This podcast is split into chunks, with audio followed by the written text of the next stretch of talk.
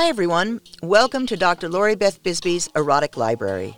On this podcast, I'm inviting you into my personal library to experience my favorite erotica. All of the volumes that I will read from are on my shelves.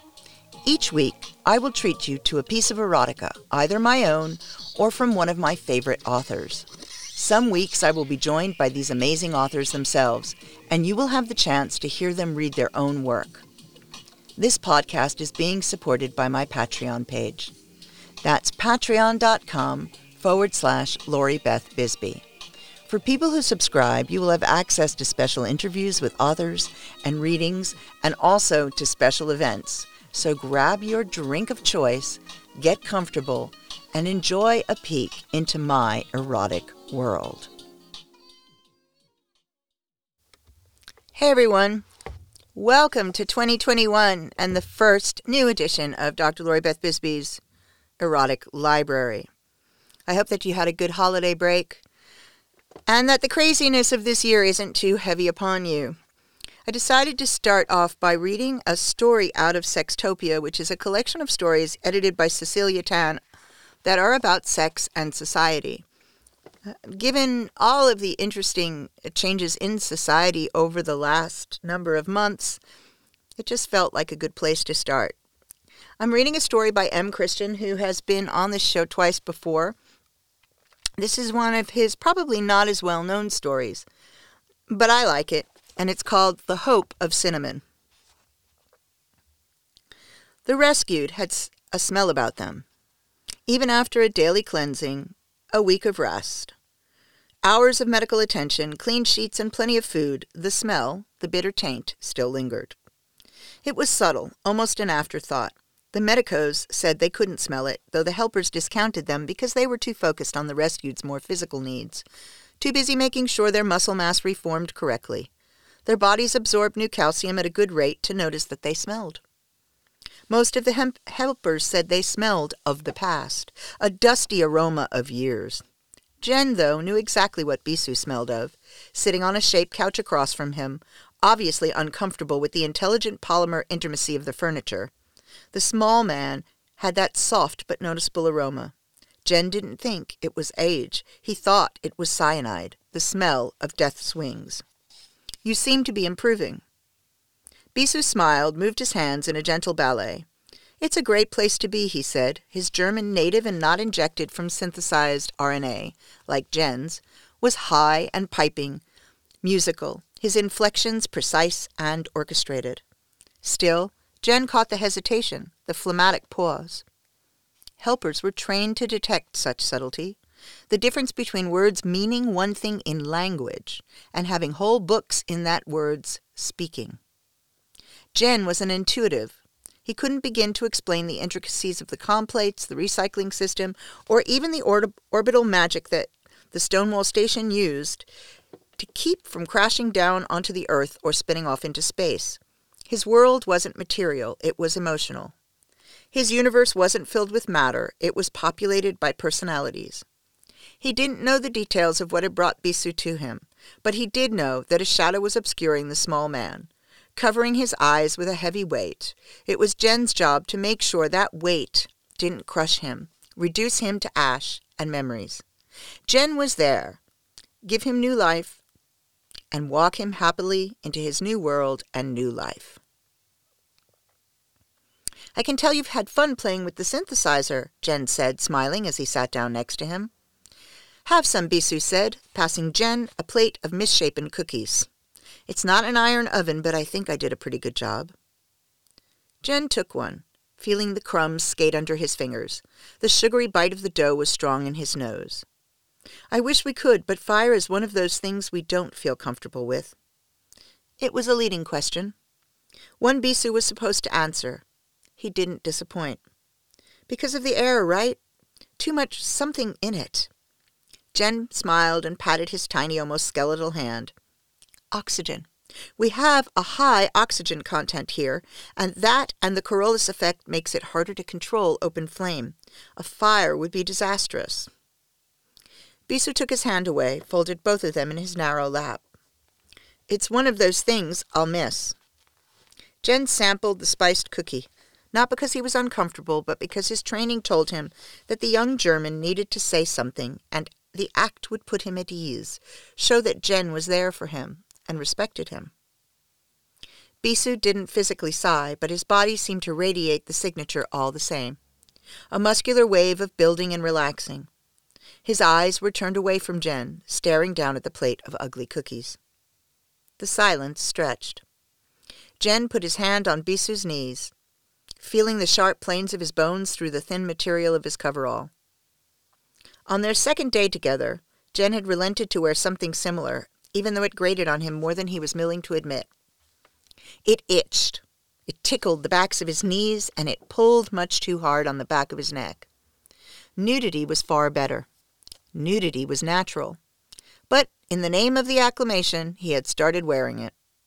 Despite his discomfort, seeing the relaxation it brought Bisou had made it worth the irritation, though the instant he left the therapy suite, the coverall would end up down the nearest recycling chute. He wished Bisou would relax, drop some of the tension from his body, and just be with Jen. But there was something brittle and hard in the young man, something that seemed frightened of the freedom and luxury that Jen was holding out to him. On their third day together, Jen had offered Bisou sex. His reaction still puzzled and disturbed Jen. He couldn't recall seeing the young German's eyes, wide and quivering with liquid panic, without feeling an almost physical pain for him.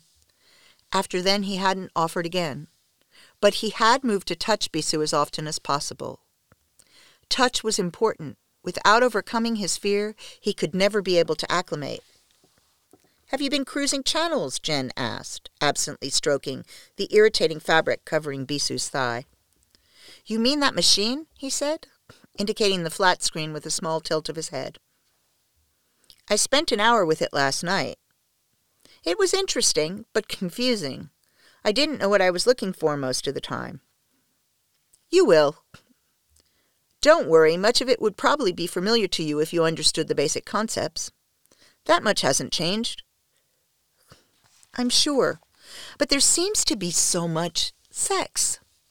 Jen laughed, but not with the scathing, mean edge to it. It was a teacher's laugh when his student makes an observation close to the truth. "Ours is a very sexual culture. It always has been. It's how, after all, we define ourselves. I'm sure that's what it was for you." Bisou picked up a cookie, studied it, took a tentative bite, and frowned. "Not enough cinnamon, too much sugar. I'll never get it right." Jen kissed him on the cheek, and despite the shock that echoed through the young man's body, he said, "You will. You will." Paisley was waiting for him when he got home. The trip from the rescued's compound to his own apartment near Spoke four had been too quick, much too quick. Elevator up Spoke two, ten minutes of uncomfortable zero gravity, down Spoke four, and then a ten-minute walk to his front door.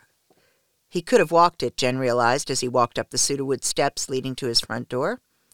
Walking it would have taken an hour, maybe an hour and a half. It would have given him more time to think, to pinpoint the tension that seemed to ride somewhere just inside his breastbone, next to his heart. Unfortunately, he hadn't, and so walked in with the ache throbbing deep inside. It would make him tense and irritable, bitchy. Paisley didn't react well when Jen was bitchy. At, as the door slid aside, the strong smell of liquid plastic made Jen's nose burn. The coffee table had been stripped and moved to one side. In its place was a giant easel, and on that was a splash of eye-biting color. A diagonal of yellow, a handprint of black, a crimson slash that could have been the letter S, but since Paisley was illiterate, Jen knew it couldn't have been intentional. In front of the painting was Paisley. There, then, looking at his lover of four months, Jen felt the pain in his chest lift, vanish in the power of his appreciation for him. Many people went too far, allowing cosmic Cosmetians too much leeway, trying to top one kind of iconic beauty over another. At least the skilled technician that Paisley had allowed to sculpt him had shown some restraint, a sense of refinement. Paisley wasn't a Tom of Finland god or some deep Africa jungle king. He was a slender man, stepping just from boyhood, downy cheeks, golden long hair, a strong chest with just a hint of baby fat. "Oh, you're home," Paisley said without an ounce of emotion, wiping his brushes on a rag that Jen recognized as one of his old T-shirts. Trying again, Jen said, moving towards the sensor mat, hoping that Paisley wouldn't want to talk. Would give him a few minutes to breathe, relax, and try and diminish the ache he'd brought with him. The artistic process isn't an on or off kind of thing, Paisley said, as Jen dialed up a mild soporific, followed by a quick chaser of dull satisfaction. It's an ongoing process of extension and release, relaxation and endeavor. It's not a linear, logical thing. It's an emotional act, a spiritual act. It's something that comes when you least expect it, seizing control of your spirit. When that happens, it takes ultimate precedent. Seeing that Paisley's precedent had left their ceiling flecked with minute dots of yellow, red, and black paint, and that a large crimson smear arced across the carpet, Jen reselected a pure white light and slapped the two tiny capsules against his upper arm. As long as it makes you happy, Jen said, feeling the precise pharmaceuticals start to work. He walked around the couch and sat down with a heavy release of too tight muscles. It's not about happiness. It's about the mercy of an unstoppable muse, a divine light that descends on the artist like a form of madness. When it comes, you can't do anything but release yourself to its power, the vision, his lover said, enthusiastically flicking paint across his canvas, additionally spotting Jen's bare legs. Last week it had been music, and the apartment ringing with Paisley's experiments, with not so much notes, chords, and melody as much with the percussive quality of banging away without rhyme or reason on a pair of sound decks. As the drug started to inflate his mind, warble at his perceptions, Jen wandered through his fragmenting thoughts towards Paisley, the idea of Paisley. He loved him, certainly, but it was an intangible kind of love, glued together with a physical affection. When he looked at him, however, it was like he was seeing an impression, an outline of a person. He made Jen laugh. He was a glowing foxfire sprite in, be- in bed, all tongue, kisses, and cock. Winds, though, blew through him, distorting him, smoke, tissue, and glass. There was nothing stone or steel in him. Music last week, painting this week, tantra next. The drug, rock dust, bit suddenly at Jen's nostrils. He'd lived in Stonewall all his life. He'd never lived or visited anywhere else. He'd never even seen rocks. Lunar soil, of course. It filled the planters on the deck outside, but never earthly stone. But still he could swear he could sense its aroma. Even feel a rough surface with his tingly hands, the weight of rock against his muscles. Bisou was shattered, almost broken, considering what had happened to him. A previous life in dim history summoned into the present, a chance to live granted at the barest seconds before death.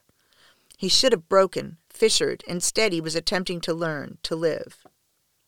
But still, cracks were there.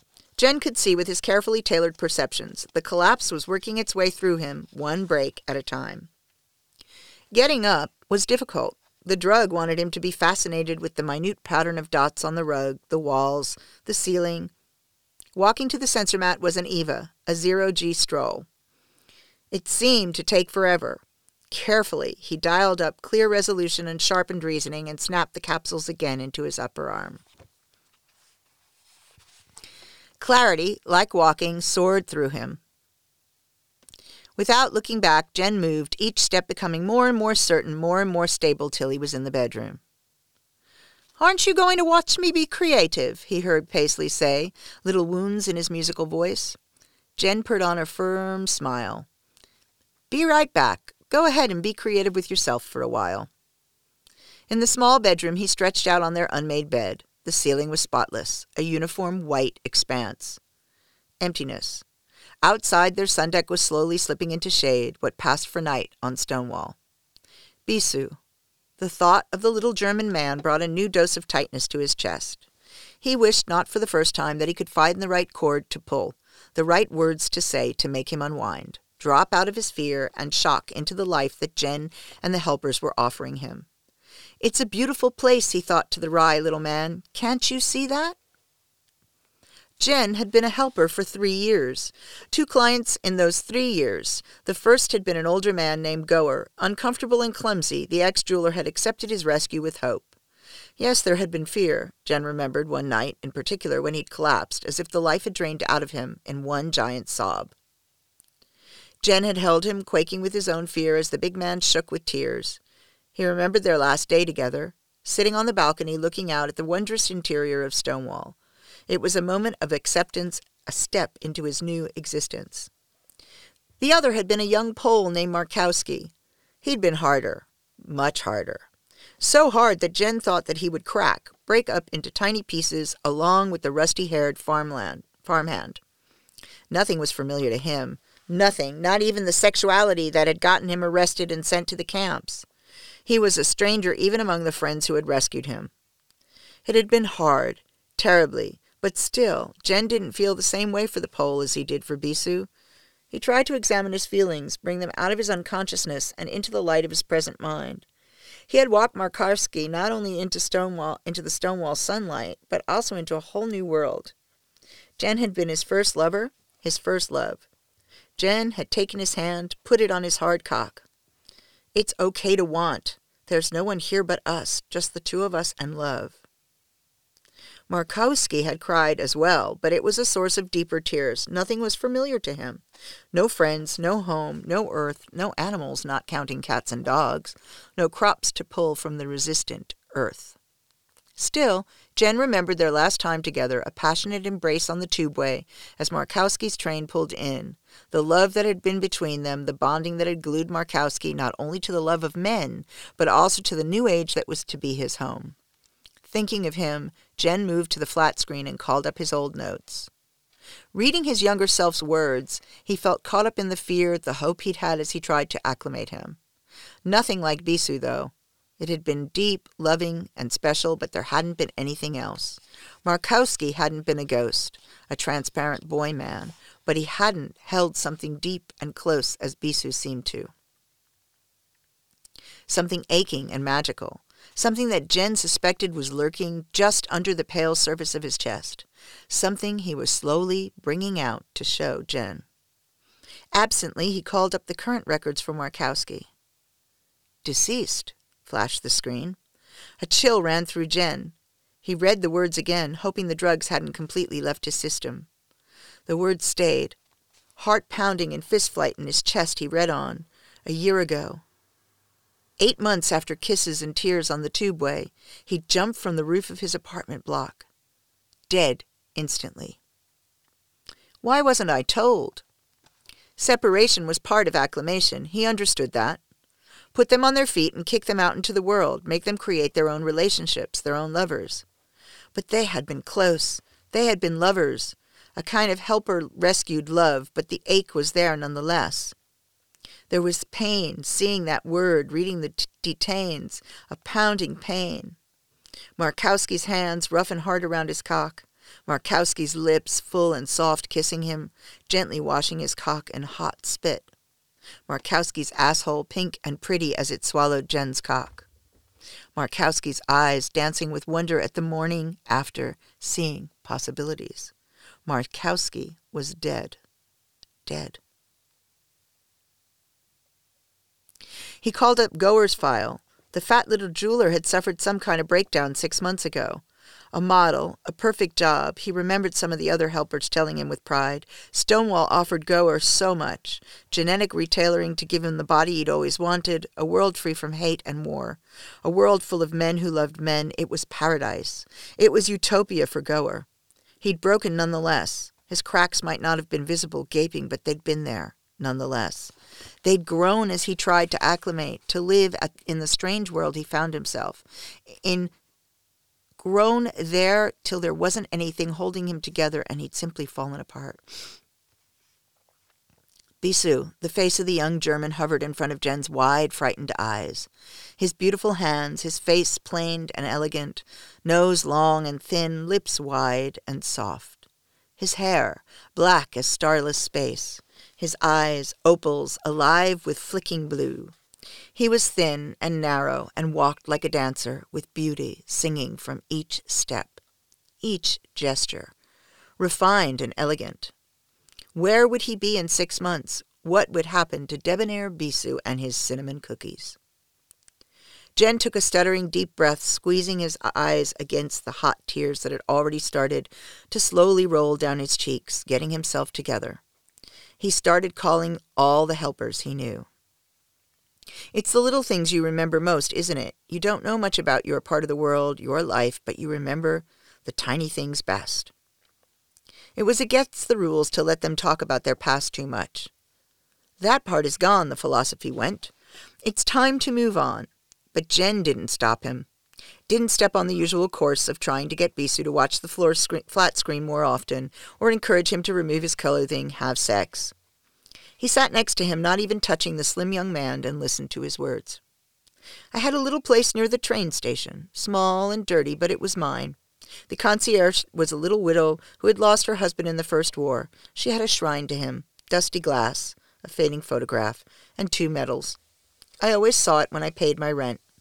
He looked like a god, a Jodin, staring down at me from that wall. His eyes were big and glaring, as if his anger at the photographer still beamed out of his eyes at me and anyone who came into his widow's apartment. Did you like living there? Jen said, watching Bisou pacing back and forth from one cream-colored wall to the other. It was week six of his acclimation, and the flat screen was on all the time. Cultural exposure. Get them used to their new world, Jen, though, had turned the sound down till it was nothing but a mumbling whisper. Even though the chaotic fragments of Stonewall's media flashed and pulsed vivid entertainment, Jen's eyes were only on Bisou. And Bisou's eyes were back in his tiny apartment near the university. I hated that place. I hated that portrait. I hated the words that followed me down the street. He stopped, his walking, his talking, and turned to the brilliant pulses coming from the screen. Jen noted unconsciously that the screen had stopped on a bout of the sexual Olympics. Bronze gods with mammoth phalluses wrestling each other to orgasmic delights of an immense crowd. Bisou turned away. Jen noticed his eyes were closed twi- tight. I was beaten twice when I lived there. One time so badly I couldn't see out of my left eye for three days. I was scared of going blind, but more so of going to a doctor. It must have been frightening, Jen said, feeling the emotion himself, or at least a personal version. Bisou became quiet. Turning back to the flat screen, he said to the flickering images of giant oily torsos and dicks like battering clubs, he finally whispered, You don't have any idea. The place smelled of cinnamon from the bakery next door. It smelled safe, like my mother's kitchen, warm and safe. When I was in bed at night, that smell meant hope, that it would be there in the morning, the next day, that I would be there to smell it. Jen listened, washing himself in Bisou's words. He was him, his crossed arms and memory-glazed eyes. Seventy percent failure rate, he also saw. The eyes of the other helpers he talked to, red-ringed with the surprising and too-hard emotions that come from discovering all of their failures. Seventy percent of the rescue didn't make it. Madness, stepping onto a high fall. No one understood it. Many were frightened. Why? They had no idea. I wish I could make you understand. I don't think you can. It was bad. Everyone I knew was frightened, in pain, but sometimes we found each other, reached out in the night and found a warm body, a smiling face. My first kiss, he said, turning back and speaking with surprising volume, was a model named Heinz. He was so pretty, so pretty, eyes like the sun, full of light. His skin was gold, not bronze like a farmer's, but gold. I sketched him for many weeks, but it was just an excuse to be close to him, to warm myself in his glow. One day I noticed him watching me, staring down at me from the soapbox he was posing on. His face didn't change, but I felt it did. I could feel something about him, something that saw into me, beyond the student, the painter, something deep down. It frightened me, to be known that well, that quickly. I guess it also scared me that he accepted it, acknowledged it. I didn't return to that class for days, pretending to be ill in bed. He visited me, all warmth and gold. He brought cookies from next door, cinnamon. That first kiss was like the welcoming embrace of my room. Cinnamon. We didn't do anything, nothing at all. We just kissed and held each other. Sometimes the best heaven is a pause in hell. We stayed together, warm bodies on cold mornings. Slowly, I noticed others like Heinz and I. He waved his still thin, still malnourished-looking arms at the cream-colored walls, the shaped couch, the wall screen, at Jen. There was a kind of shame over everything we did, even if it was just talking out of doors. But my heart was exploding every day, bursting when I thought of them all, of Heinz and my friends. Bisou came and sat down next to Jen. He seemed light, almost insubstantial, the light having drained out of him. It meant something. Everything had a priceless value to it. Our kisses, our bodies, everything was more precious than anything I had ever known. Even when they came and made us wear the triangles, we made it a uniform, a badge among us all. It was stupid and childish, but it was a time when any amount of love, every kiss, was worth more than anything on earth. Here, everything is cheap, easy. Nothing means anything. Nothing is special. You don't understand. No one here does. Jen put his arm around him, held him close. For a long time, they didn't say anything. Then Bisou turned his head and kissed Jen's cheek. It was a distant flock of birds, almost invisible, when they passed between the sun and the earth, and the shadows they cast hit the earth. A ghostly kiss. For Jen, it felt like a kiss goodbye.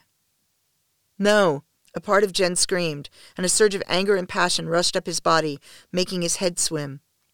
Turning fast, he grabbed Bisou by the shoulders, tilted his head, and kissed him hard. Passion. Bisou struggled at first, a kind of shocked retreat, but then slowly began to melt. Together their tongues rolled and tugged against one another's. A fire started somewhere within both of them. Startled by his own ferocity, Jen dropped his hands away and left graze the tiny man's lap, feeling a strong, hard cock there. An image swelled in Jen's mind, the thought of Bisou alone in, the pl- in a place with dazzling beauty and too common sensuous joy, where nothing has value and everything is too easily acquired. He thought of him fading away, lost against the vacuum he felt all around him. Again the anger boiled in Jen. Again the no was mad as a, a, was a mad bell in his head with a powerful tug. He parted the thin material of Bisou's coverall. His cock was crimson, brilliant red with strength. It wasn't half hard or even just hard. It was screaming life, lust, and passion. Putting a hand hard on the around the thin man's cock, Jen hung on. He didn't care if he was holding on too tight because he was holding on, keeping Bisou there with him, keeping him close. Pulsing with the beat of his rapid heart, Bisou's cock and Jen's hand felt like steel wrapped in velvet. It was life. It was the present. Jen was almost shocked at the strength of it, the image of Bisou as a ghost of a man, someone fading off to some time in the past, slipped a little bit. He felt like he wasn't just hanging on to his cock. He was hanging on to the one thing, the anchor that would keep the thin little man from falling, falling down and away from him. Bisou responded by breathing deep and pulling slightly back, eyes wide with pleasant shock, his arms filled with tension, but he didn't move to stop or break Jen's grip. I might lose you, Jen thought, his mind remarkably clear, but I have you here now. Climbing down, Jen knelt in front of Bisou before his eyes. Bisou's cock was straight and narrow, not as long as many cocks ben, Jen had seen. Sampled, but then Jen's age was one where beauty was affordable and genitals were whatever you wanted them to be. Possibly because of that, Bisou's cock, balls, and body were what he had lived in, dealt with, and enjoyed. He was beautiful to Jen, more beautiful than any store-bought body. More divine than any artistically enhanced cock. He was just flesh, blood, memory, experience, and desire. Bisou's cock was proud and strong because he had made it so. Gently, being the helper that he was, Jen kissed the satiny smooth head of Bisou's cock. He tasted the rich flavor of hot skin and the sharp tang of bitter salt from a tiny dollop of precum that had gently oozed out. Above him he was dimly aware that Bisou had leaned back into the shape couch and was breathing raspily in and out. After the kiss, Jen slowly eased Bisou's cock into his mouth, inching into the blast furnace that Jen felt himself becoming. Breathing around the fat head, Jen bathed Bisou in his own hot air. When he brought his lips around it again, he felt much more salt, much more bitter cum taste, and Bisou's cock, impossibly, was even harder. Then Jen started to make love to Bisou with his mouth. Stonewall was proud of its tradition of teaching, of educating young men in the arts of love. Jen always prided himself on his artistic flair regarding sex and sex play. He'd received high marks from every teacher he studied with, and had even mastered some of the more arcane arts of erotic pleasure. But that afternoon, with the tiny man from the twentieth century, Jen was just a man, his lover and his lover's cock, the perfect artistry of simplicity. Rhythmically, Jen lowered and raised his mouth around Bisu's cock, relishing the taste and the feel of his member. Dimly, distantly, he was aware that he was also hard, an ache in his crotch against the confining clothing, but he didn't dare even stroke himself because it might take his mind and mouth off of Bisu. Distantly but not dimly, he was also aware of the sounds deliciously emanating from Bisu, like a mantra. He moaned, "Jesus, God, Jesus, God," in his native German. Jen didn't know those words, at least not clearly, but he took it as a good sign and kept on sucking Bisu's pretty, pretty cock. Jen felt himself becoming nothing but the excitement and joy of what he was doing. It wasn't so much just sex as breathing life into someone who had come so close to death. He was washing away the stink of cyanide from the gas chamber, the smell of death's wings. He was trying his best to obliterate years of pain and suffering, remove with just a blowjob words like Dachau, Auschwitz, relocation, undesirables. Bisu's cock was strong, a grounding rod into the earth. Jen knew he couldn't wipe away the pain of Bisu's life, but he could, at least, hold him here, there, now, for a little while longer. Sudden salt, shocking wetness in Jen's mouth, above and beyond him. Bisu moaned, deep and guttural, a feral, primitive burst of joy, as he came in Jen's mouth. Carefully cleaning Bisu with his tongue, Jen stroked and fondled him, worshipping the shape and strength of his cock, the shape and strength of his forged soul. When he was clean and oh so hard again, Jen stood, quickly tossing aside the coverall that he hated. Naked, naked and also achingly hard, he stood in front of Bisu and didn't say anything, though he thought, "This is life, take it." Bisu hesitated, then elegantly kissed the head of Jen's cock. With his lips, he learned the shape of the helpers, felt the softness, the hardness, the silk, the satin, the velvet, the iron. Slowly, methodically, as if he was memorizing Jen's member so he would never forget it, Bisu worked his way up and around Jen. Watching, hypnotized, to Jen, it felt like someone unwrapping a precious gift, luxuriating in his beauty. For many minutes this went on, this meticulous adoration of Jen, then so slowly that Jen wasn't even quite sure that it was happening. Bisu swallowed Jen's cock. The sensation scared Jen at first, and its overwhelming feeling of warmth, wetness, firmness was so perfect, so ideal, that the reality that it was being performed by a rescued shocked him. But soon the sensation won out over his prejudice, over who was performing it, and Jen was awash in the beauty of Bisu's worship. Lips, tongue, hint of teeth, roof of mouth, down the throat, Jen was consumed by Bisu, feasted on, he was eaten so that life could flow into Bisu. When the orgasm came, it was a rumbling earthquake, something that Jen didn't at first recognize.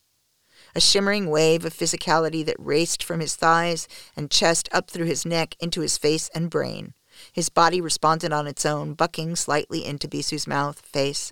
Then he exploded, a burst of thrilling sensation that made his knees weak and his breath labored. Sitting back down on the shape couch, they held each other for a long time and fell asleep till the shadow of night passed by the window, and another great panel of sunlight started to arrive. Jen had somewhere to go. Carefully he got up. When Bisu was awake enough, he kissed him, took his hands, and stared into his face. "I'm going away for a little while. For you, just a few days. You must promise me you don't do anything. Wait for me." Bisu looked scared and confused. "Where are you going?" "I'm going to try and understand." The shuttle pod docked with a deep shudder of impact. Jen closed the flat screen he'd been studying since they set out for the anomaly, a washing, washing himself in details, customs, history maps, economics, the dry facts of a long-dead age. He received a new dosage of German, a heavy layering of the language over his own. Jen would be able to speak it like a native. The injection had been so large that he had to think twice before speaking. He confused most of the crew on the trip out by speaking the old dead tongue. It had taken some persuading, but in the end the helpers had agreed. Seventy percent failure. They had to know why. They had to understand. The details of what was planned refused to stick in his mind, the techniques and concepts puzzling, but he understood the basics. He'd have ten years. He was going to nineteen thirty. Ten years of walking their streets, eating their food, speaking their language, knowing their life. Jen, too, would know the triangles, the guns, the trains, the camps, the ovens. He, too, would be rescued, but hopefully he might know, understand what he was being rescued from, being brought to. Wait for me, Jen thought, thinking of Bisu, as the hatch opened and he floated out into the anomaly, the gateway back. I'll be back, and when I do, maybe I'll know a priceless kiss, the hopeful smell of cinnamon.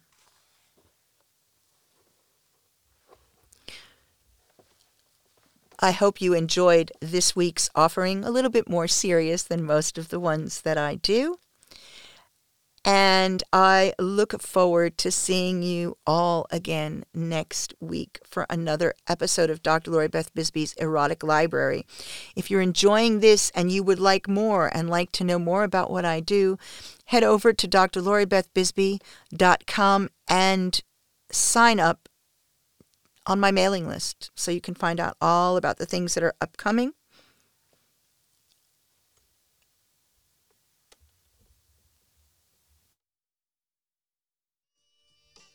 Thanks for joining me on this erotic adventure. Join me again next week for more exciting erotica. Visit my websites, D R Lori Beth Bisbee dot com and D R Lori Beth Bisbee dot press for more information about what I'm doing and what services are available. Check out my weekly internet radio show, The A to Z of Sex, on the Health and Wellness Channel, Voice America dot com, Thursdays at eleven a.m. P S T, two p.m. E S T, and that's a live show. If you've got suggestions for this show or authors you'd like to hear, email me at loribeth at D R Lori Beth Bisbee dot press. Have a great week.